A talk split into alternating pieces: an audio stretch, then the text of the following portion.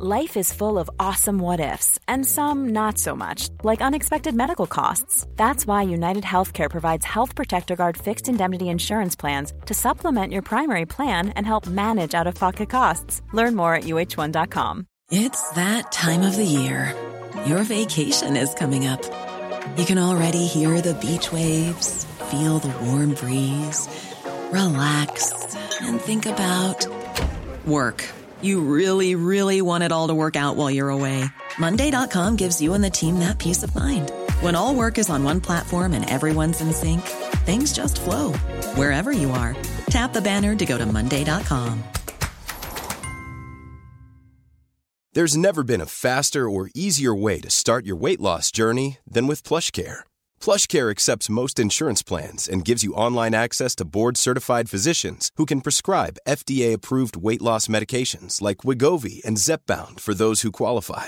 Take charge of your health and speak with a board-certified physician about a weight loss plan that's right for you. Get started today at plushcare.com slash weight loss. That's plushcare.com slash weight loss. plushcare.com slash weight loss.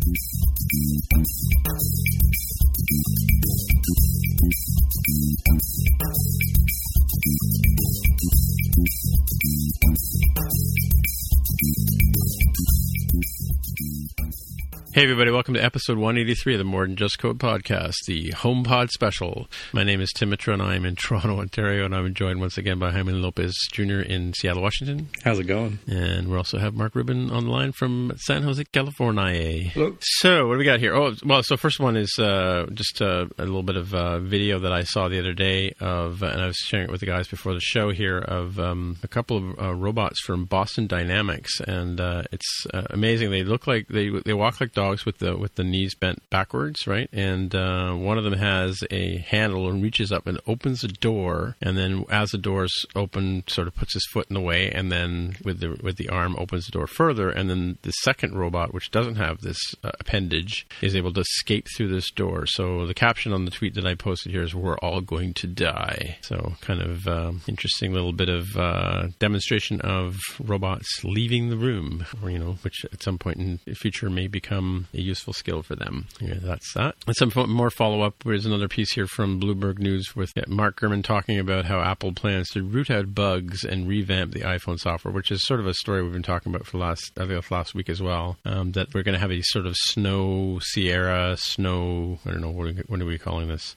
A release where it's going to be m- less about new features and new technologies and new emojis and that kind of stuff, and more about stability uh, in in the platform. I think we've uh, we've all been talking about you know a few couple of missteps have happened over the last year, right? What do you guys think about that? All for it. To me, it makes sense uh, the kind of pressures they were under, right? Because it's very sort of um, hit-driven company, um, which seems weird to say because they have you know boatloads of cash and they're in a very dominant position. But it's it's still the sort of thing where there's a like a cultural expectation that you know when they have their keynote, we're going to see something amazing, and that's been less less you know true over the years as it's become sort of very lucrative for leaks to come out of the you know either the supply chain or out of Apple itself, and so we're left sort of less you know surprised about that. And I think it started becoming sort of unhealthy this like confluence of things where Apple needed to do more and more because you know the, nobody cares about your last hit. We want to see your next hit, right? We, it's got to be even greater, and they're expanding into more and more things. It's not just iPod. It's not just iPhone. It's all these you know all these other things. Um, you know, new devices like the HomePod, new integrations, new services, and I think it was just unreasonable to expect all of those things to happen uh, and happen well, considering that they are also very um, very well known for not really hiring. Right? They're not doing Amazon style thousands of people a month sort of thing. It's like we hire a handful of people, and we're very careful with our keeping our, our corporate culture, not just uh, sort of carpet bombing the industry with tons of, of engineers and designers and stuff. And I think I've, I've criticized before about the, uh, the the QA side of like, well, that's that's a side you can scale rather well if you if you've got the money to do it, and, and clearly they do. So it's good to see them sort of take a step back and say, all right, it's gotten bad enough where, uh, regardless of what the actual truth is, the this the narrative out there uh, in the you know, normal populace is, oh yeah, the, the product's not as good anymore. So taking a little bit of their uh, their foot off the gas pedal and saying, all right, we still want to hit yearly stuff, but if it push comes to shove, we're we're going to be, you know, more willing to push stuff off into, all right, it's not there on day one, or heck, maybe it's even in the subsequent release. And I think that's better because it's it's really hard to have a hard fixed date when uh, stuff just happens with software, right? It's more of a discovery process. It's not a manufacturing thing where, all right, we can just scale up infinitely. There's just really hard, intractable problems you got to deal with sometimes. And sometimes software just takes longer. So I'm all for it. Yeah, and there's a lot. I mean, there's a lot of things, a lot of factors go into software development. Like you, you never know how people are actually going to use the devices or what kind of exploits are going to happen out there. You know how people are going to poke at things. So you know, taking a step. I mean, and I think that Apple is far enough ahead. You know, in, in terms of where they are. Like you mentioned, the cache for one thing. They don't necessarily. I don't think they need to necessarily be innovating every every minute of the day. And and uh, you know, even even the new innovations are going to come over out over the next year, and and you know, the prognosticators are going to say Apple's doomed for not trying to keep up. Those haven't just been developed in the last year. They've been things that have been worked on for three or four years. You know, and they're just coming to to light when they're released, kind of thing, right? So I think it's probably a good idea for Apple to to take time and, and improve the products that they have, right? So um, rather than trying to innovate in, in other other spaces, right? Yeah.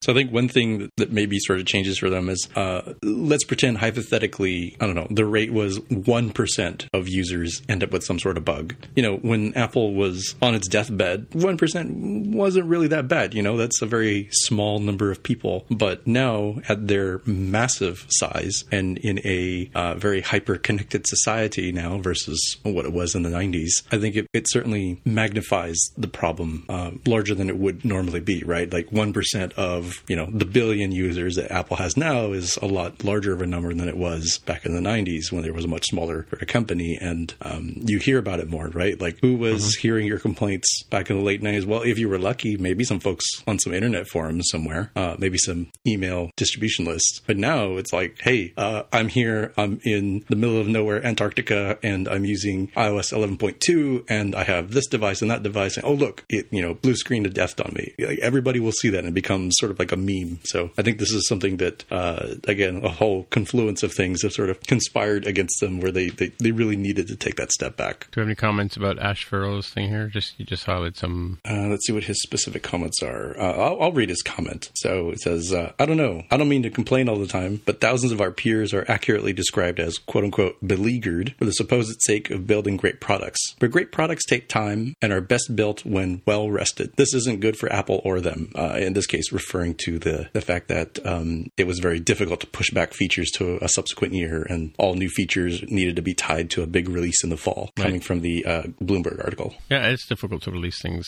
you know, on time because you know there are always extenuating circumstances. You never never know what happens, right? And if they if they stick to a schedule, I mean, they always try to announce you know a new product in in June, and then like I think we were talking about this before the show. You know, they, they have a big bump in June, and then you know the products hit the street in September, October, or this year, November even, right? Um, and then we kind of expect, you know, the world to, to have a wonderful experience, and it isn't always the case, right? Things things do happen, do go wrong, right? So take a step back, take a deep breath, take time. All right. So there's a new product that shipped last week, right? Um, or just started arriving, what, on the 9th, I guess, of February, which is Friday? Was that Friday, Jaime? That was Friday. It was Friday, and it's called the HomePod. We talked about it before, and uh, we'll start off with some um, uh, initial um, impressions from Ish.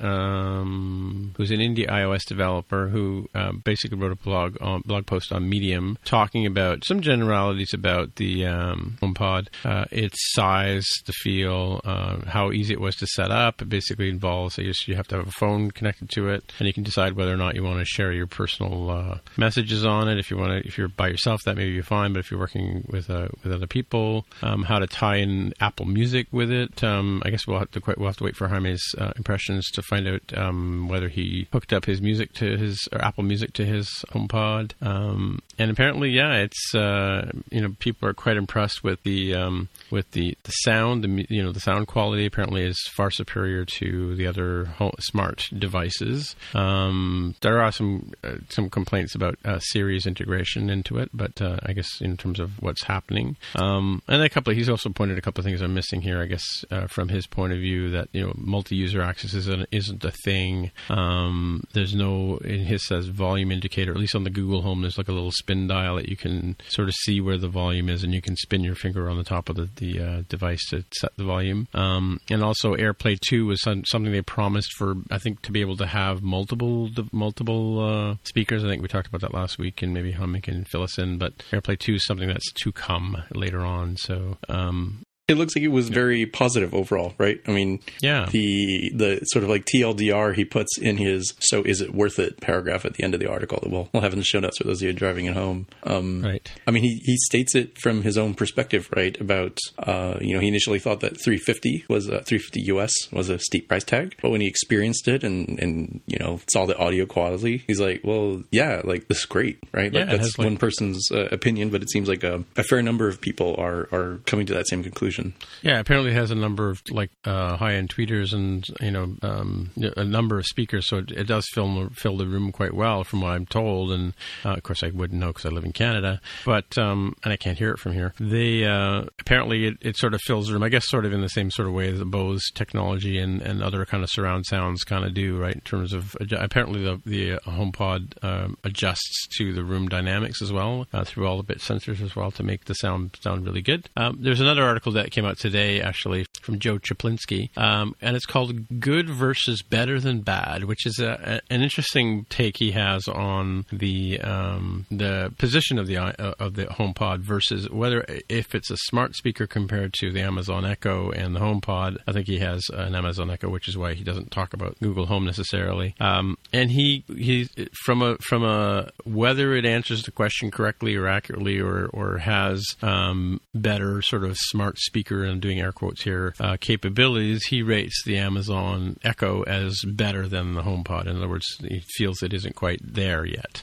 Um, there compared to the Amazon Echo, I should say.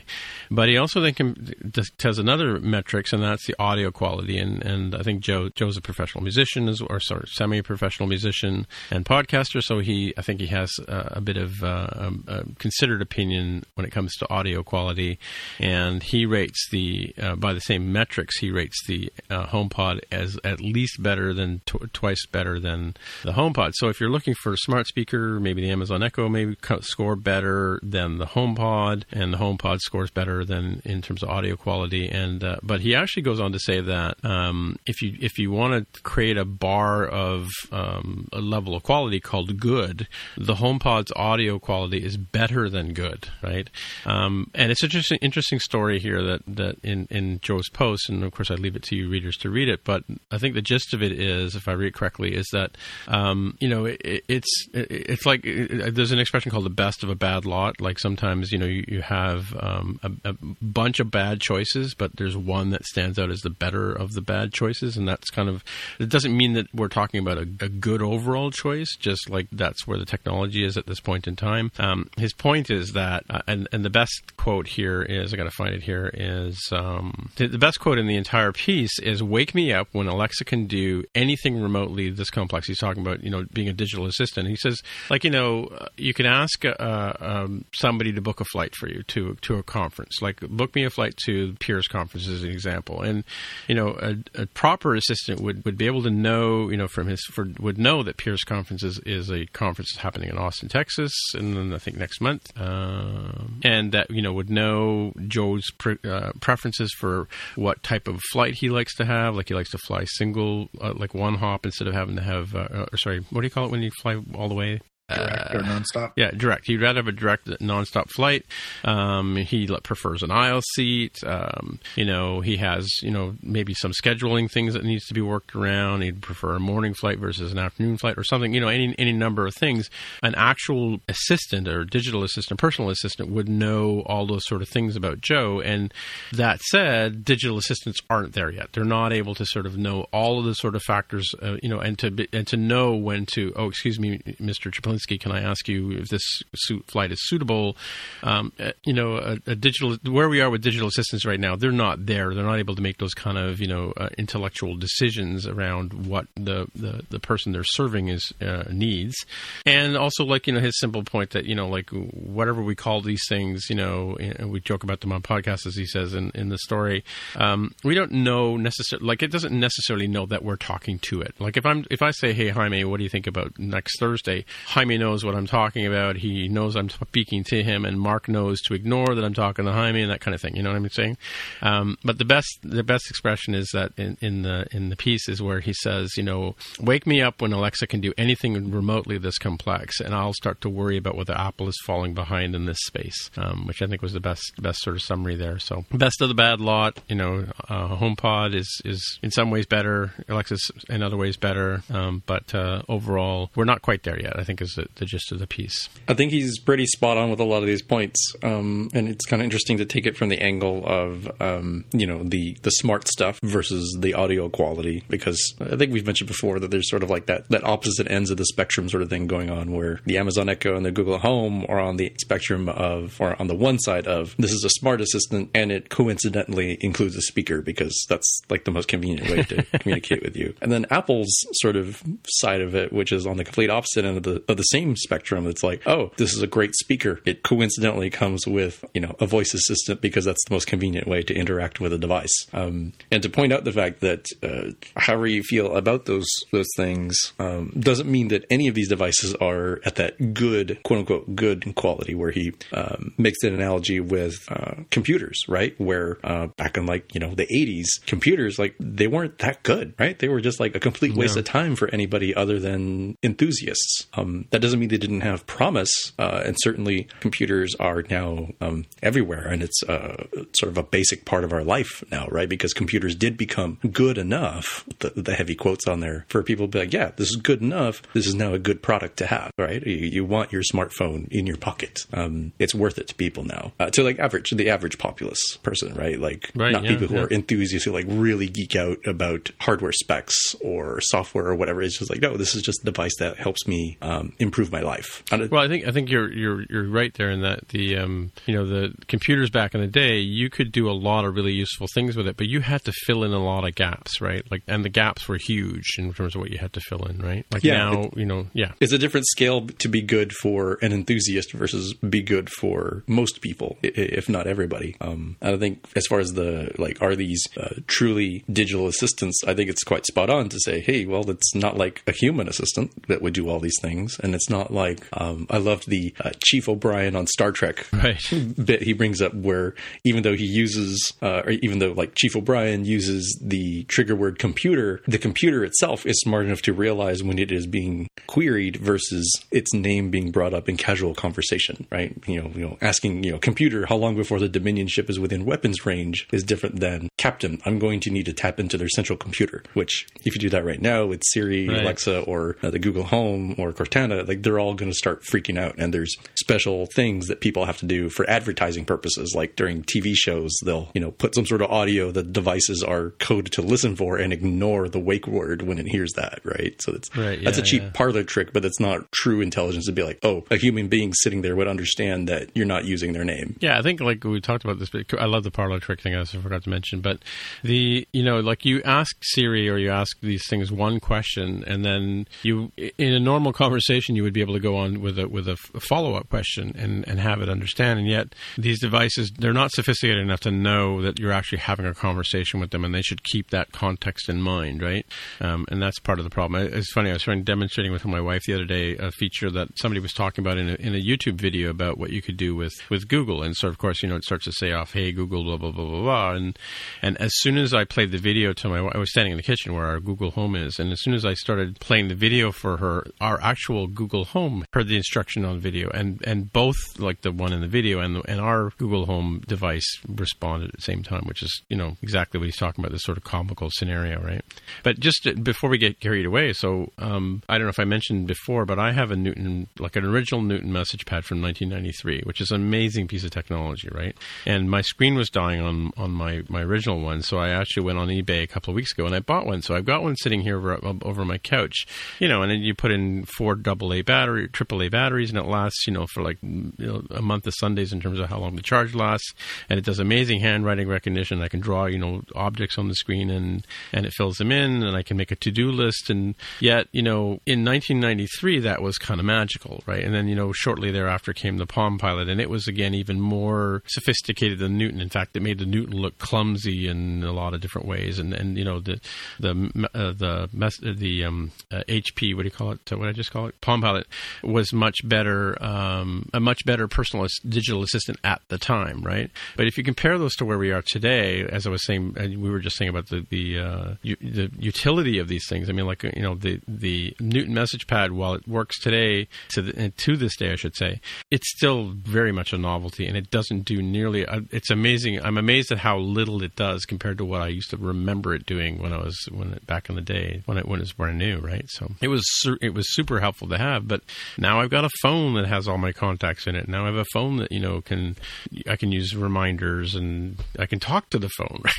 Mm-hmm. you know, yeah, it's definitely different. Like you brought up the the Palm Pilot. I mean, I get unreasonably upset when I'm fairly certain I typed something correctly on my iPhone and it gives a different letter or, or a different Right, word. Um, that's even when I have to go back and correct it myself. That is a lot faster than doing the little graffiti thing, one character at a time, slowly with right? the yeah. uh, the Palm Pilot. deliberately, yeah. And that seemed incredible and magical to me at the time when I was like a freshman in college. I think when I had one of those. Right. So it, it, it's it's definitely different. Where when I look back, I'm like, yeah, that, that was not a good product. Uh, it's good for an enthusiast. I certainly loved it, and there are many business folks who, who had it as well and, and loved theirs. But let's be honest, it wasn't a um, across the board sort of thing like um, like the iPhone, right? That that everybody has, or if they don't have one, they have the you know the knockoff equivalent on the Android side. Which brings us to your HomePod, Jaime. You, you received one last Friday. What do you what do you think about it after like four days or so? Yeah, it, it's definitely going to need some follow up in terms of uh, where does it sort of fit into my life. Um, for those of you who have just joined us fairly recently on the show, I own um, a couple of Amazon Echo devices, the Show and the Dot, and I also have a Google Home. So this is the third type of assistant, um, certainly the third ecosystem I'm bringing into the house. And I've I've likened it before to say, oh, this is like having uh, your senior staff um, that you can interrogate for different things or ask them to do different things depending on their skills, right? You ask the doctor medical questions and you ask the engineer engineer questions, right? That sort of makes sense. So that's how I deal with it in my life. When I look at this sort of independently, uh, and again, this isn't a um, like an across the board sort of recommendation. It definitely depends on your particular lifestyle. I think it's a great product. Um, it definitely, definitely has some some real um, like head scratching things um, beyond just the things that were mentioned uh, before. That like you know they had to cut scope to get um, get this out the door. It doesn't support AirPlay two. It doesn't have uh, multi account support and a couple other uh, things. But there's some other things that about it that sort of um, I wonder where Apple's going to go philosophically. But as of today, I'm I'm pretty impressed with it. Um, I'll caveat that by saying that uh, I I do not have any sort of uh, high end audio setup, so maybe my ears are not like an audiophile's ears. But when I played music through this for the first time, I was amazed at how good it sounded. Um, it's it's a fantastic audio device. Uh, I don't know what pricing normally goes for these things, but it's certainly worth it at, at the low low price of three hundred fifty dollars. Um, mm-hmm. The audio comes from it so crisp and clear and feels complex. So I, I played the same song um, on the Echo Show, which is I don't know like a two hundred and thirty dollar device, and the Google Home, which is I don't know like hundred and twenty nine dollar device to compare. And uh, the other two sound um, they're not as complex in their audio. Like you you miss uh, certain bits. Like um, one of them might miss sort of like the bass line is not quite as prominent, um, and you're certainly not going to hear things like in an uh, like a live album sort of thing from a live recording. You're not going to hear like people in the back of the room clapping sort of thing, and you can hear that sort of stuff for the HomePod. Uh, hmm. And it's easier to have the HomePod at lower volumes and still feel like you're getting a good quality experience, and also easier to, to have it at the higher volumes and feel like you're still having a good experience because it doesn't feel like it's getting uh, tinny and sort of scratching your ears, sort of thing. That's which is an effect I've had from the Amazon Echo as well as the Google Home. So I think that was one of the things that really impressed me. And I, I just shoved it in like sort of a random spot of my house, and it sounds great, right? So the thing it says on the tin of oh, it does like these magic things to to scan the room and figure out where the best audio. Like I, I totally believe it. I didn't place it in in an acoustically ideal place. I'm just a normal person. I shoved it onto this desk that was, uh, or this table that was convenient for me. It's sitting about two feet away from the Google Home. Setup was a little clunky. Uh, I did not have quite as smooth of a setup as other folks, but again, uh, this is just a single data point uh, for reasons that are unclear to me. Um, setup failed for me the very first time. It gave me some weird error message on an error number. I just tried it again and it worked. Um, for whatever reason, that seems to have meant that the setting for personal requests, I'll talk a little bit about later, um, even though it claimed to be on, it was definitely not on because when I got to the point of asking Siri to do things that would require the personal request permission, it was complaining at me, sorry, can't see the iPhone that's connected to this device, blah, blah, blah. Um, and the kind of humorous to me. So, or sorry, every time I sign onto a new device using my iCloud account, I get an email, right? So on a regular basis, you know, I'll buy a new iPad or buy a new iPhone, whatever it is, buy a new Apple Watch. It says, oh, um, you know, an Apple Watch just signed into your iCloud account, sort of like as an email warning, right? To let you know that the people are doing that. All right, that's me. I got an email about an iCloud sign on from blank, literally just blank with a period in quotes. It's like, what? How is this possible? Whatever. It's a weird weirdity to me. Um, I don't understand why that happened, but the HomePod apparently didn't show up properly. Um, hmm. But that's that's a little bit about that. So uh, one of the things that was really impressive to me was the fact that you don't have to scream at it when it's pumping out audio. So I've gotten very used to, you know, if I'm playing audio, um, let's say like I'm in the kitchen, you know, you're you're doing dishes or you're preparing dinner or something, and you've got audio, uh, so you've got music playing through either the Google Home or the Amazon Echo, and they get kind of loud, right? Because I have an in- inconvenient kitchen layout where there's a wall in between the living room and and my kitchen, so kind of have to bump up the audio to hear the music. It also means that I have to like scream sometimes at these things to to tell them to stop, or if I want to have them set a timer or something. I've gotten kind of used to that. With this, it, it feels like you have like normal speaking volume, like as if I was talking to you right now, and it hears you even though it's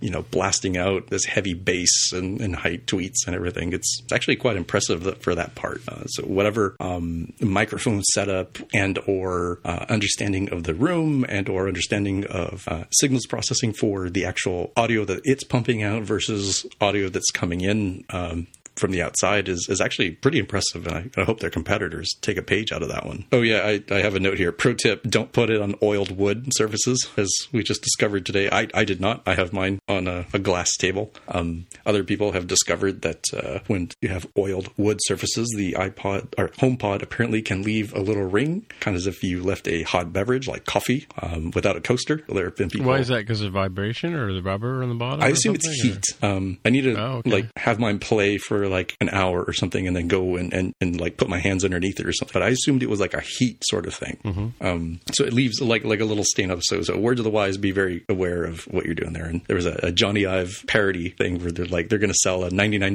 HomePod sock you can put on your device to keep it from doing that. Um, so I think when it, it comes to Siri, right? Because that's that's all about the audio, and it, it, was great. I'm not like an audiophile, but it sounds fantastic. And I think if you can go to somebody's house who has one, or I don't know if they have these at the, the Apple stores or wherever it is you can go hear one in person. If you have doubts, I, I think that will sort of solve the doubts for you in terms of audio quality. As far as Siri goes, um, how do I describe it? I think I would describe it as uh, smarter than you'd think, but not as much as you'd hope. Um, right. So I, I, think that's part of the narrative about this whole device where, uh, oh, I should answer the, the one thing. So people are like, oh my God, it, it only plays Apple's music. Mm, yes and no, right? The, the, way it's presented, not true. Uh, it will absolutely play Spotify. It will play Google Play Music. Uh, unfortunately, when I say those things, I mean you have to connect to it via AirPlay. There's no Bluetooth connection. There's no um, line in, you know, like physical connection. This is an mm-hmm. all wireless world, and it very heavily pushes you towards Apple Music with a lowercase m, like the was it like iCloud Music Match, whatever it's called,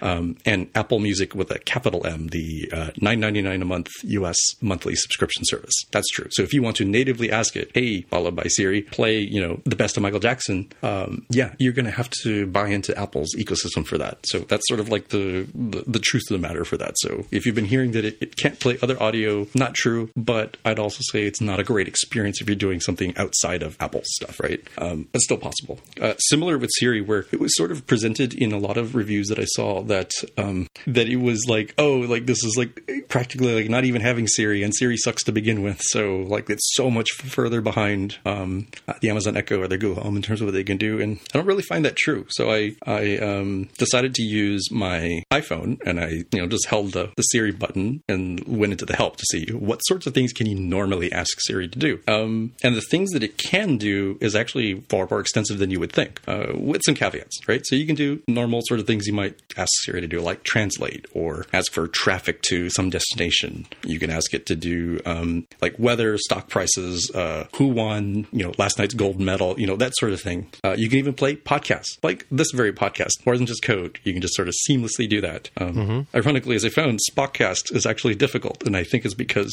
Siri has a hard time understanding what that word is. Um, yeah, I had trouble with Spockcast too. But you're right. So I was going to ask too because I, I, did. I was actually surprised yesterday when I played um, uh, uh, more than just code podcast on the Google Home device. It sounded pretty good, but I mean, I, I haven't got a HomePod to compare it to. So how would you compare those two? Like, because it sounded to me like the Google was reasonably good speaker. Yeah, we um, we sound kind of like we would sound coming out of the uh, the iPhone, uh, especially if it had like headphones attached to it. Um, we sound way better on the on the HomePod. You can hear uh, more of the bass bass line coming mm-hmm. through, which I, I found interesting. Um, some of the limitations so, on things that it can do, um, weirdly, you can't um, you can't have more than one timer, which is mm-hmm. odd. And, and let me explain that. So um, one thing that's pretty common for me to do is to be cooking, right? And he's like, all right, like this part of the dish needs 15 minutes. This other part is like a five minute timer. And it's great to have one of those going, all right? It's like, you know, Echo set a timer for rice for 15 minutes. Okay, it does that. Oh, Echo set a timer for poached egg for five minutes. You know, that sort of thing is, is very common, especially when you have that. And they'll both go off and be like, bong, bong, you know, your timer for eggs is done, you know, that sort of thing. Right. Siri on the HomePod, for whatever weirdo reason, I assume it's because of the same sort of uh, scope cutting. You can only do one timer, which I noticed uh, folks in reviews really picked up on as a very sort of irritating thing. But I also feel like it's a like a V1 sort of thing, and with future updates, it'll certainly be fixed because that's not a not a fundamental sort of change. Some of the other ones that I think will require some more fundamental changes to how Apple is approaching this is um, there are some bits of its functionality that require the uh, the connection to an iPhone. So mentioned in Ish's um, uh, blog post was the oh you give it permission to do uh, send and receive messages, so like text messages, uh, iMessage type thing, or add things to your notes, or read things from your notes, I think as well, or add things to your reminders. It will only do even if you have the permission set for those. It will only do those things when the iPhone it's connected to, uh, sort of linked to, I should say, is actually on the same Wi-Fi network. So works great if I'm home. If I leave the house, you know, like my fiance wants to use it and like add something to the reminders, it'd be like, sorry, the phone that's connected to this account is not in oh, left, yeah, Wi-Fi or something. What's that? Wow, you've left, you've left the room, you left the house. Yeah, or I, I, I, didn't test this out myself, but I guess if I turned off Wi-Fi or went into airplane mode on my iPhone, it'd be like, oh, sorry, can't do this thing. And hmm. and very similar, you can uh, you can initiate a phone call on your iPhone and then uh, connect to the HomePod as a speaker and and probably as a as a microphone. I didn't actually try out that part. Yeah, speakerphone, yeah. Um, but you can't initiate a call from the HomePod like you can on the Google Home, and to a limited extent, you can on the Amazon Echo. So those are some of the things that are a little bit weird. Of like, uh, if it's all going to be, um, you know, based on Siri Kit, and Siri Kit implies having some sort of app installed on your iPhone, and therefore having your iPhone in that same room, that feels a lot less magical and a lot less flexible than what Amazon and Google are doing, where hey, this thing is connected to the web and it accesses web APIs directly for things. Um, I'm assuming there's some sort of uh, privacy aspect to it. So as Ish mentions, he's got uh, at least one or more small children in his house, and so he's like, I will absolutely not let random voice that is not connected. You know, like, oh, I recognize this is not only an adult, but this is actually the specific owner, um, and let them send messages or read messages. Um, it's the sort of thing where I, I think the the the lack of having multiple accounts and being able to do voice recognition of uh, recognize specific voices, as well as the uh, probably the privacy angle of trying to do as much on the device and with as little network connectivity as possible. It, to my mind, it sort of seems to play um, play against the strengths that you see Google and Amazon doing. Oh, uh, you want to add something to your calendar? Absolutely, we can do that. Can the HomePod do it? No, it can't right now. I'm sure that'll be a software update, but even if it did, unless Apple sort of uh, separates the iPhone out of the equation and says the HomePod can do it itself. Um, I, I kind of wonder how sort of successful it'll be from the voice assistant standpoint. Hmm. So it's it's connected to your phone, like it, you can't sort of have it connect to an Apple TV like you would with that kind of thing, right? Like it's not it's not tied into the Apple TV. I guess the Apple TV is a separate device, or I guess it's the equivalent of a watch. It's, it's a speaker because you know how the watches are tied to one phone as well, right? Yeah, and, and, and I'm certainly not the first person to notice that the HomePod, when it comes to those features that require um, an iPhone to be sort of connected to it and physically close mm-hmm. to it, it, it turns the HomePod into being sort of like an accessory to the iPhone, just like the Apple Watch, as you point out, is an accessory to the iPhone. Yeah, an extension of it. Yeah. So so and can you can stream to it from your phone, I would assume, but can or AirPlay to it, I guess. Can other people in the house do that as well, or no? I presumably so. I, I, I certainly have streamed to it from um, an iPad, but unfortunately, it's not a good test because that iPad is connected to the same, my, you know, my same iCloud account. So right, I don't have a, but, another but iOS sort device of handy. as an AirPlay speaker kind of thing in the choice that you have, or like uh, so it does show up as an AirPlay speaker, and I'm, I'm going to assume that other people can because there there is some sort of setting where you can set a password so that like random person down the street on your on your Wi-Fi for reasons. Oh right, yeah. Um, like I don't know. I guess if you share your Wi-Fi with your neighbor, sort of thing, they wouldn't be able to to AirPlay you know random things to it. That's true. Yeah, yeah. No, it's true. Now that you say that, I, I do recall that my um my um, AirPlay device or sorry, my Apple TV um, does ask for a code from my phone when I when I connect to it now. At least it has with iOS 11. I don't remember if it did that with iOS 10, but that's for sure now. Yeah, interesting. And, and there are some things that are really nice, like uh, about having some of this stuff connected all together in terms of ecosystem things. That um, having reminders to be able to tell the HomePod, like, oh, um, remind me that I need to go drop off this document uh, to my CPA or something. Um, mm-hmm. I could tell that to the HomePod, and then let's say I went out for lunch, so I'm not no longer in the home. Um, well, it created like a normal reminder, and I'll see that in this case because I have my Apple Watch on all the time. I'll see the actual reminder, you know, on my Apple Watch at the appropriate time, right? As opposed to like um, in my case, since um, I'm not an Android user, there's far less integration between what Google can do with its assistant in terms of setting reminders through the home and having stuff go to your your phone, and even more so limited with um, the Amazon Echo, where I can set reminders on it, but it's only going to do the reminder back in the same device in that same house. So if I'm away for whatever reason, I'm going to miss that reminder. So there's, sure. there's sort of pros and cons to sort of owning that whole sort of top to bottom vertical integration, and that's where it makes it really hard for me to say if people are wondering out there, well, which one should I get? Is always depends on well. Let me ask you all these different questions about your lifestyle and where you plan to go. Right, right. So I was telling you guys before the show, and I don't know if I mentioned it in the show, in the show but I had uh, read an article yesterday on it turned out on Reddit um, about from the audiophile group um, about a, an individual who had uh, by the name of Winter Charm had written an, an audiophile perspective on the uh, HomePod, including measurements. And I noticed just now as I'm reading it, um, some of the comments that they put on this article had been struck through. They were comparing it to a KEF X30 X300A speaker, which apparently is a high-end uh, speaker, like an audiophile speaker. And uh, the comment in the first opening paragraph was the hundred. The I, sorry, the HomePod is hundred percent an audiophile grade speaker, and he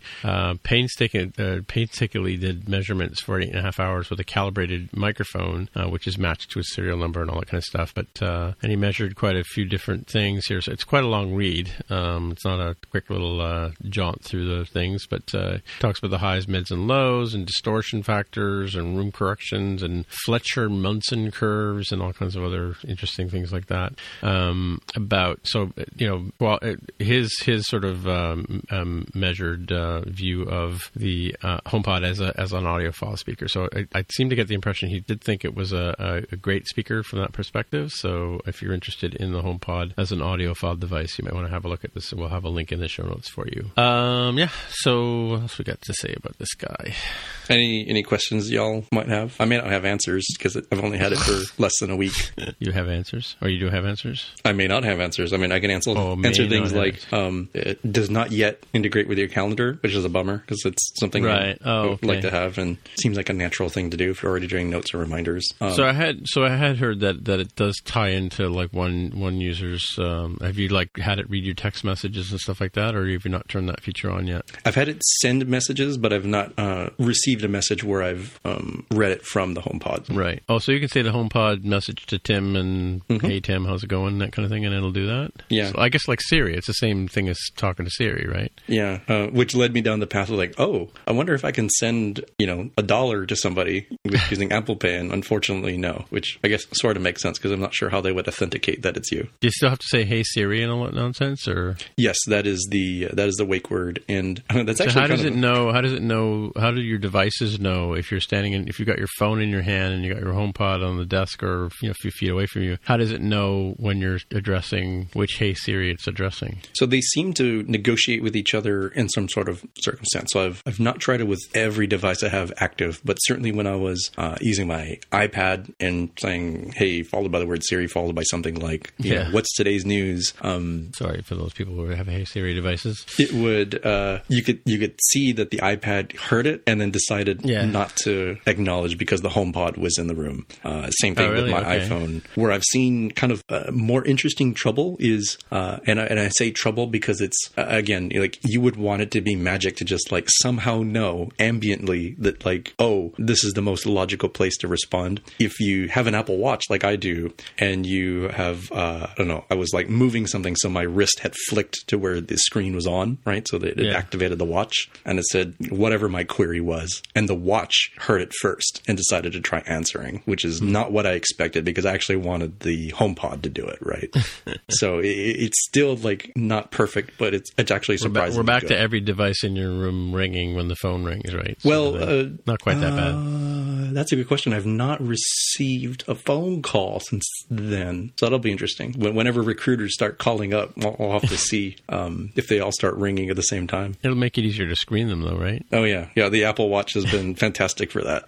Yeah, yeah, yeah. An, an, an underrated selling point is when you're like uh, sitting in a meeting and like, oh look, what's this phone call? Is is it important? Is Yeah. is a family member in danger? Nope. It looks like it's a number I don't recognize. So let me just cancel that. Is it always a number you don't recognize, but from some weird state or weird? I get, you know, I get calls from like you know Washington and you know Vermont and all day, all during the day, like these random numbers. I'm I'm not going to answer them, right? Like the people who scam the phone systems can't even figure out how to properly scam, the, like write the, the phone number down, so you might be duped into answering it. Yeah, you would think if they if they somehow you know knew enough to be like, oh, this Yeah. this person is a developer. Is like, well, then you should probably make it appear as if you're coming from uh, Seattle or Cupertino or Yeah. Mountain View. You know these these areas like, oh, it might be Google calling. Oh, it might be Apple calling. Yeah, well, I got one from Goo I got one from uh, Los Angeles either today or yesterday. There's no way I'm answering that call. Yeah, see here, I got the Cornwall, Pointe-Claire, Quebec, um, John Envy. What province is this? Nevada, right? Jean, Nevada. Uh, Envy would be uh, the state of Nevada. Yeah. Roseville, uh, Michigan. Two from Rose- Roseville, Roseville, Michigan. I probably should have taken that call. Um, Homefield, Florida. Dobbs Ferry, New York. Essa, Ontario. Another one from Essa, Ontario. Yeah, I don't know. I don't get it. I don't know. I guess people do answer those calls. All right. Well, that's enough HomePod for one day. What do you think? Should we move? I want to get to these picks. There's one one pick I'm kind of interested to hear about. So you've got a couple picks here for your your HomePod. So why don't you give us uh, your, your rundown on those two, Jaime? Yeah, continuing the theme, um, uh, Apple has put together three short videos to explain how to use the HomePod. So if you're uh, a little impatient and want to know, like, how do I interact with music? How do I use the physical controls on the device itself? And how do I configure the device? Which I didn't really talk about, but it shows up as a uh, home, like a HomeKit accessory. So it shows up in your Oh, home really? app. Okay. And as far as I can tell, there is no real equivalent to like find my iPhone for the HomePod. So if you wanted to wipe it, you essentially just remove it as an accessory and apparently disassociates it from your accounts. Oh, really? Okay. Yeah. But you can't find your HomePod if you misplace it. Yeah, I'm like, well, what if somebody breaks in and steals my HomePod? It's like I want to know where that thing is once it gets back on the network. and I Yeah, want it to yeah, yeah. blast music at maximum volume, so like the police can be like, oh, it must be that house with the the sick, you know, Michael Jackson audio coming out of it. Obviously, that's where the thieves are, You want to blast really Right. Bad music, and they can't turn it off. Yeah. like Barney or something. like, Yeah. Uh, I so was that's say that's, that's the Buckethead, first but I decided not to. Uh, the second sort of uh, link is Apple's official HomePod user guide. So if you're the kind of person who Hmm. uh, likes to read the entire manual uh, for the instruction manual, uh, that's there for you. And I actually found a few things that I wasn't aware of. Nice, cool. So I can ask, hey, how the, how's the uh, traffic in Cupertino? Nice. Weirdly, it does not do generic traffic, so you can't get like a, Hmm. uh, you know, like the sort of thing you would get on the weekly, or sorry, uh, nightly news. Like, oh, it looks like traffic was really bad today on the I five, blah blah blah. Uh, but you can say uh, for specific directions, either to like you know a particular location, like a restaurant, for example, or you can say you know what's it like going from uh, from here to downtown Seattle, for example. Right, right, cool. All right. Well, my my pick here is um, Google Translate. I think we talked about Google Translate before, but I actually got to use it in, in at, at the office today for the first time. I saw it the other day. Like I don't think it was originally available in Canada for us folks up here in the Great White North to use when it was first announced. I think at Google Google I/O last uh, last um, spring uh, or early summer, I guess. Um, and it's been around since like 2009 or something like that. I think they. I was reading about it today that apparently the UN, UN was involved in in uh, having Google Translate translate documents for them and that kind of stuff. But um, yeah, the, in this year they updated it to uh, use a the a neural machine translation engine or the neural machine translation or G- GNMT, uh, which apparently can translate entire sentences at a time as opposed to just word by word or piece by piece. But so today we were looking at a, a, um, a JIRA ticket that was written in Chinese because we have a question about some of our Chinese, some of the use of our Chinese in um, in our uh, application, and one of our, of course, one of our QA um, is is Chinese, and so he was able to read the uh, thing, and he pointed out this particular bug, and so while this the we you know we had it up on a, on a big shared screen on the on the wall, so I said to, I, while while it was there, I fired up the Google Translate and walked up to the um, the board and use the Google Translate. What it is is it uses your camera and it will translate languages on the fly. So if you're looking at a you know a French stop sign, for instance, and you hold up this thing and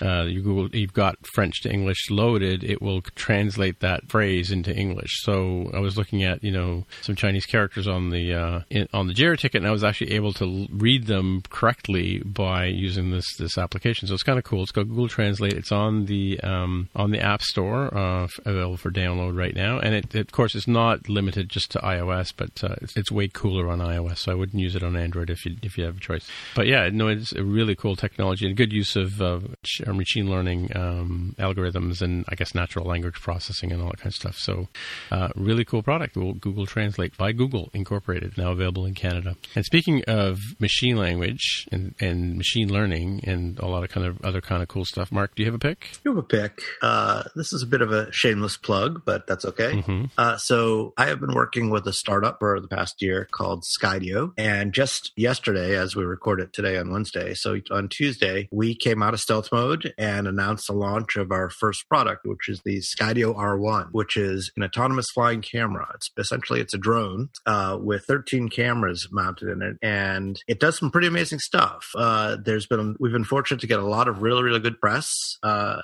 on on what the product does. So a lot of it's available. You can take a look for yourself, and uh, we'll put some of it in the in the uh, show notes. But essentially, it's we, have got this. Uh, it's a drone that has some really sophisticated machine learning and computer vision algorithms built into it, so that it will autonomously fly and follow someone and film them as they're doing it. So you can use it to take some pretty amazing video footage of things that you just kind of couldn't do uh, with a regular camera or or without a pretty sophisticated uh, uh, tracking apparatus. And um, like I said, we just released it yesterday. It's available now. If you want to order one, you're welcome to. Uh, but check out the the videos, and hopefully you'll be impressed. Uh, there's there's a lot of cool stuff. It, it can it has a lot of built-in obstacle avoidance, so it will, it can fly around, avoid trees, and and if you if you're say running through through the woods, let's say, uh, and zooming around trees, it will actually follow you around, uh, which is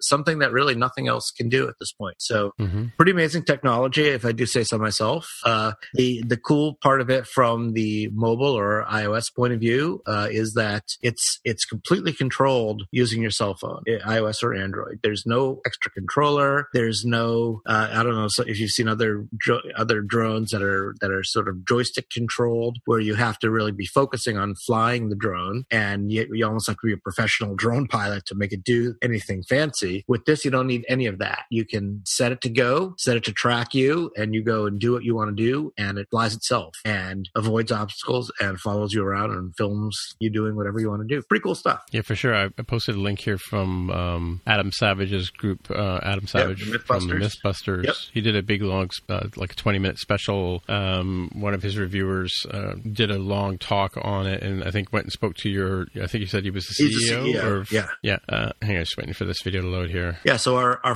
founders were three uh, engineers who uh, met each other when they were all in grad school at MIT a few years back Mm-hmm. uh, and founded the company in 2014. Uh, and uh, we're now up to, I don't know, 60 or 70 people. And oh, by the way, we are hiring. Uh, we are looking for an iOS developer as well as an Android developer. So Right. If you see anything that you like in the video and you're in the Bay Area and you want to uh, see what we're up to and maybe come work with us, uh, definitely give me a call or give me send me an email or whatever, and uh, we can talk about it. Yeah, but coming back to the product, it definitely is a cool product. Um, like you know, just I mean, they were playing hide and seek in in the woods, as you can see in the video, and you know, it was kind of like uh, um, you know the, the Terminator kind of style thing where where the device was able to actually find him. Just kept kept moving out of the, like every time he hid behind a tree, it would kind of move out move out and try and and, and find him. Uh, but at the same time, you can also see it watch as as it runs, you know, running along with uh, with the person it's it's pursuing or whatever or following. You know, you could see it actually avoiding tree branches and stuff like that, which is really kind of cool technology. Yeah. Right? So It, it really is pretty amazing technology, if, if I do say so myself. Uh, and Yeah. you kind of have to see it in real life to believe it. It's you know it's one thing to watch a video, but once you see it in real life, you'll you'll be pretty amazed. I think, and everybody is kind of wild by it when they see it. Yeah, it's got like it's got um I don't know if you talked about the, the cameras on it, but it's got like the one main camera for for shooting the video, but then it's got you know pair cam a pair of cameras on the front, pair of cameras on the back. It's got cameras pointing up and down, and Yeah. I think it's like and it uses black and white, and then each one of those is using like it's not like you have to have a devi- like a chip or a, a RFID thing in your pocket. It literally you'd say I want to follow this guy. Like I guess, I guess part of what you wrote is the app, right? You tap on a guy in the video, and it, it'll then follow that person as long as it keep track of That's them. Right? exactly right. Yeah. So there's 13 cameras. One of the cameras is the main uh, camera for for filming, and that's a, that takes 4K video. But the other 12 cameras, as as Tim you just mentioned, are are are uh, positioned in all directions around the, the drone, so we can see in all directions, and it's constantly filming uh, in all directions and building based on on that. It's kind of technology, sort of like you know what what ARKit does, where it's it's filming what's around you and building a 3D map of the world internally. So it, it recognizes what objects are around using uh, VIO, visual inter, uh, inertial odometry. Odometry, Uh, yeah. So by by looking at a frame and then seeing how the frame moves uh, over time, it can actually build a 3D representation of that object in in its uh, you know in in its view and use that to avoid obstacles. and so then it, memori- it, memorizes that map once it's made the map. It's not like it's just constantly adjusting it. Con- constantly remember the adjusting it. room. Yeah, yeah. So it's always it's always it's it's built it's it's constantly updating the map all the time. Right. And it's using the map to predict, uh, based on its existing trajectory and trajectory of everything in the map, what's Mhm. going to happen in the next four seconds. Uh, so obviously, you know, things can change the trajectory, but but but assuming that things are on a on the tra- trajectory they're on right now, uh, it Right. knows what's going to happen, what would happen in four seconds, and it can plan its moves to avoid those things. Right. Well, the cool thing was too is, is I think you might have mentioned it too. Is I think there's like eight different modes of, of follow following it. Does Yeah, one of them is it'll actually it'll actually go in front of you and Yeah. it'll predict where you're going to go. We call these uh, cinematic modes, and there's a whole Okay. bunch of different ones. We're all we're always coming up with new ones actually, but there's a there's a set of them that are that are shipping with the with the vehicle right now. And uh, these moves can do things like orbit around you. You can tell it when it's Mhm. following you, it will it will just move in a circle around you, constantly filming you. You can tell it to follow you, you know, be a, a few feet behind you and follow you whatever you're doing, uh, or lead you. So it can go in front of you, turn around, face you, and move backwards as you move forward. So it's always keeping you in frame. hmm And of course, it's got the cameras on the back of it to keep track of what's in front of it as well. That's right. That's right. Yep. Yeah, yep. yeah. But it's That's pointing cool. the main camera at you so it can film you as you do it. Right. Yeah. Yeah. And it can go on the side. We have one called Party View where it's, you know, constantly switching between people if there's a lot of people in the, Oh, nice. the Yeah. group. Yeah. Yeah. I was just thinking it'd be great for like a wedding party or something like that. Like if you wanted to follow the bride as they're walking across the field. You yeah, know. absolutely. Yeah. Yeah. That's that's one of the things we've had in mind as a, as a use case. Uh, Yeah. One of the main uses that people have been using it for so far is for sports. Uh, Right. often extreme sports. You know, if you're if you're like climbing up some a sheer rock face or something like that, doing rock climbing, well, how, Right, you, right. how are you going to film that? Right? How's someone going to be behind you filming that? They really can't. But the drone can. The drone can just follow you up the side, filming you the whole time. Or for skiing. Yeah, and I would, I would, Yeah. I would even think things like football games. I'm, I'm not sure about it in a large stadium, but like it, you know how you have those those cameras that they have on the big wires that they, you see on the football games. They could probably have a drone follow around uh, a play, right? Absolutely, absolutely. Hopefully, in in in not too far future, you know, you'll be watching NFL games and see uh, Right. that, this filming thing. So how is it as a speaker though? well, actually, it's it's not a speaker, but it is a recorder. This is one thing that that other other drones don't do is Right. it records audio through your phone as you're using. Oh, nice. Okay. yeah. So if you're do, making this film and you could be narrating the the uh, your film and it will record it and Oh, right, with cool. the with the video footage, yeah, when it's done, yeah, so I guess a real estate walkthrough would be another great thing yeah, too, that right? would be a great All you realtors listening to this show. exactly, yeah, yeah. yeah. Oh. I mean, it's well, Neat. flying a drone indoors might be a little bit tough, but Well, uh, I'm, I'm talking about walking outside, around, the- like around a property or yeah. something like that. Yep, absolutely. Yeah. Yep. Cool. Or as I, I was also thinking, even watching like you know uh, young children, like you know five six year olds running around in the backyard, kind of thing. Yeah, You know? yeah, yeah. Keep an eye on them. Yeah. Like like a watchdog sort of. Yeah, thing. if you're if you're one of these Or people who pets. is now recording every single instance of your life, this would really be a good thing for that. Wow. Yeah. Yeah. Yeah, I, I could see like the child aspect where like, all right, I kind of want to let them go play, but um, I don't want to be hovering over them. But this thing could, right? And I can sort of see them. Uh, Yeah. Sort of extends the the range at which you can look out the window and see the kids play. Yeah, Um, yeah, yeah, yeah. And and the best part is you don't have to be doing the filming. You don't even have to be holding a camera. You can be playing with the kids while this thing is filming it, and you know you'll have a record of you playing with your kids forever. So a question. So in in the the promotional video that you, that I've seen where Yeah. the girl is running through the, the forest Uh-huh. and there's like you can see you can see one of the, the drones in the, the in the thing and it says it was filmed with one of these. Yeah, drones. that was actually filmed I with guess two they had- drones.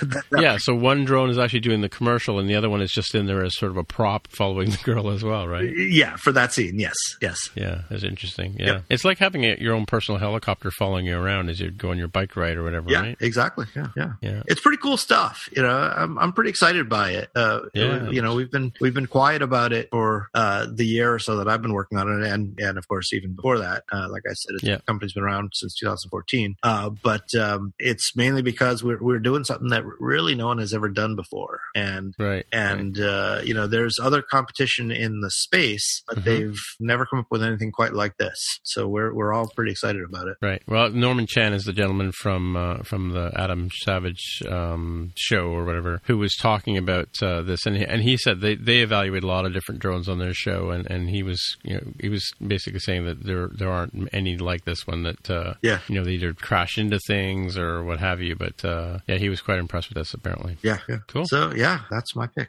All right. I could see it being popular with. Um, I don't know if, you've, if you guys have ever seen these uh, some YouTube channels where, as far as I can tell, it's a person going around somewhere and narrating stuff, like maybe their their day or some experience. You can tell that they are wearing some sort of harness that has the camera out in front of them. Yeah. Um, I, I don't know if it's like I don't know what TV show is it like Survivor Man or or Man vs. Wild. I forget which one it was. Where the person would go out in the woods and like do this stuff, and you can see a, the with a camera. GoPro like, basically yeah yeah, but it's just like harnessed to them, right? Yeah. It's not like like they could do uh, other angles or anything. So the the fact that this has such flexibility, I think, will be really popular with uh, uh, some of the more um, YouTube sort of celebrity kind of channels. yep yep Yeah, you can see surfers using it, but you know, um, motocross riders. yep, yep. Yeah, I want to see. Uh, I want to see like Shaun White use this uh, Yeah. on the half pipe. yeah yeah Yeah, yeah, that'd be cool. Yeah. When he's getting sick air and watching it follow him. So there are already on YouTube, if you do a search, there are some videos people have taken of skiing and snowboarding Mm-hmm. using this thing. Should you search for Skydio? Yeah, S K Y D I O. Yes, and of course, if you want to buy one, you can buy one on the Skydio.com site. You know, That's right. Yep. I think twenty five ninety nine. Yeah, something like that. so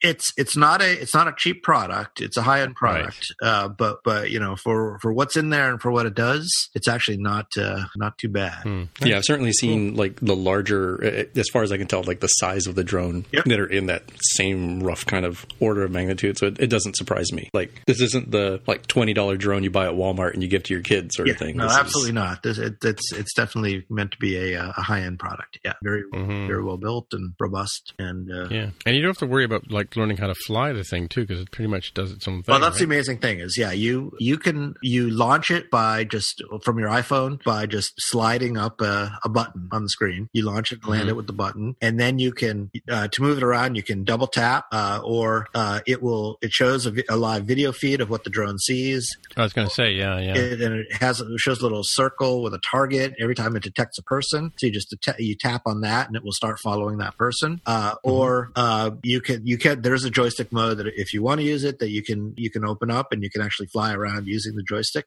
uh, if you actually want to manually control it. So lots of different lots of different options, but it's all through your phone, and it's very I think it's pretty in- intuitive to use and easy to use, and and it's fun. Cool. Yeah. Yeah, definitely something to keep an eye on. Yeah, yeah. All right. Well, congratulations, Mark, on shipping uh, that Indeed. cool product. I'm happy to give anyone a demo if they're in the Bay Area. All right. We'll have to keep that in mind. Yep. All righty. I guess that's it for another week then. So, hey, Jaime, if people want to find you on the intros, where do they look? I'm on Twitter as at Dev the Hair. All right. And Mark, uh, Mark Skydio Rubin, where would they find uh, mark r at smapsoft.com or actually mark at skydio.com if you want to. There you go. All right. that one. Cool. Yeah. So if you're looking for a, a cool job, give Mark a shot. Yep. All right. And I am Timitra, T I M M I T R A on the Twitcher machine, and that's how to get a hold of me. And we'll uh, talk to you guys next week. Bye. Bye. Goodbye. Bye. This concludes another intriguing, insightful, and inquisitive episode of the More Than Just Code podcast. I'm friend of the show, Greg Hio, joining you from Sector 001. If you want to find out more about the podcast or see the episode show notes, visit the More Than Just Code website at mtjc.fm. You can get in touch with your Just Code nerd hosts on the website or follow us on Twitter at mtjc underscore podcast. If you have questions or feedback, send us a tweet with the hashtag AskMTJC. If you like the show, please consider writing a review on iTunes, recommending us to a friend, or pledging any amount at patreon.com slash mtjc. You can find details on how to help us out on our website. That's mtjc.fm slash sponsor us. Thanks for listening, and we'll see you in the future. Wishing you peace and long life.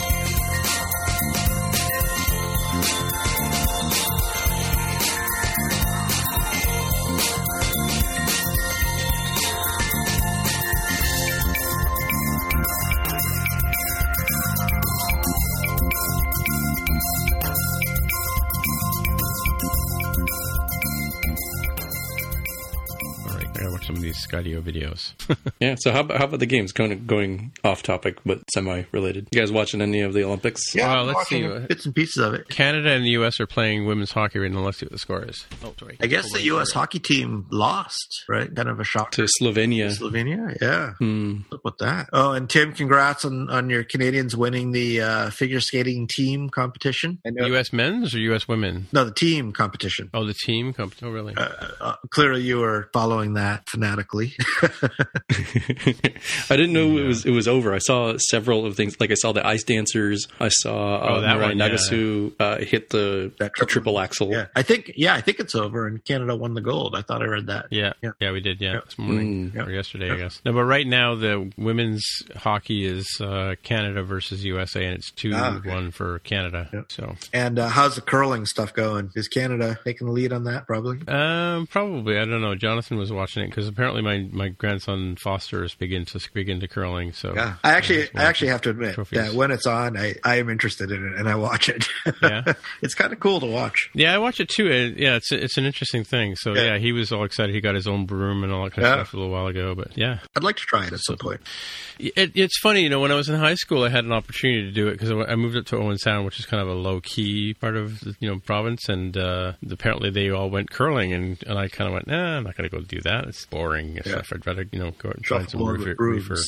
Yeah, but you know, I guess you know when you watch Canada, like you said, is is generally speaking, you know, a leader in that in that sort of uh, area. So um, Well, when you're the only country that plays it, it's easy to be the leader. no, there's quite a few countries that play it. Like, like it's a whole Nordic sport, right? So Yeah. yeah. Yeah, I think I saw uh, Norway and the not Russia team uh, facing off against each other Russia. in like mixed, so mixed doubles. I don't, I don't know what you call it. It's like like man and woman. Yeah, as man, yeah, yeah, yeah, yeah. They do that too. Yeah, yeah they, I think they start with that, like sort of mixed one. I don't know. I can't. You know what I don't get. What I don't get. I mean, like it's it's funny. I, I know it's been like that forever because I think even in Vancouver we had uh, Ross Rebagliati and, and you know the the half pipe um, snow thing that they do, right? Uh, and the snowboarding and uh, the mogul skiing and all that kind of stuff. That's really crazy uh, sports, right? Yep. Extreme sort of sports. Yep. Tim, are you a skier? I've never asked you that. I used to be. I, I used to ski when I was in high school, and then when I moved to, to the sad part is I moved out to Vancouver, which is where the real skiing is, right on the Rockies. Yep, Whistler. And uh, yeah, I never went because uh, Carol just sort of said to me, as long as I didn't have benefits covering me, I wasn't allowed to go skiing because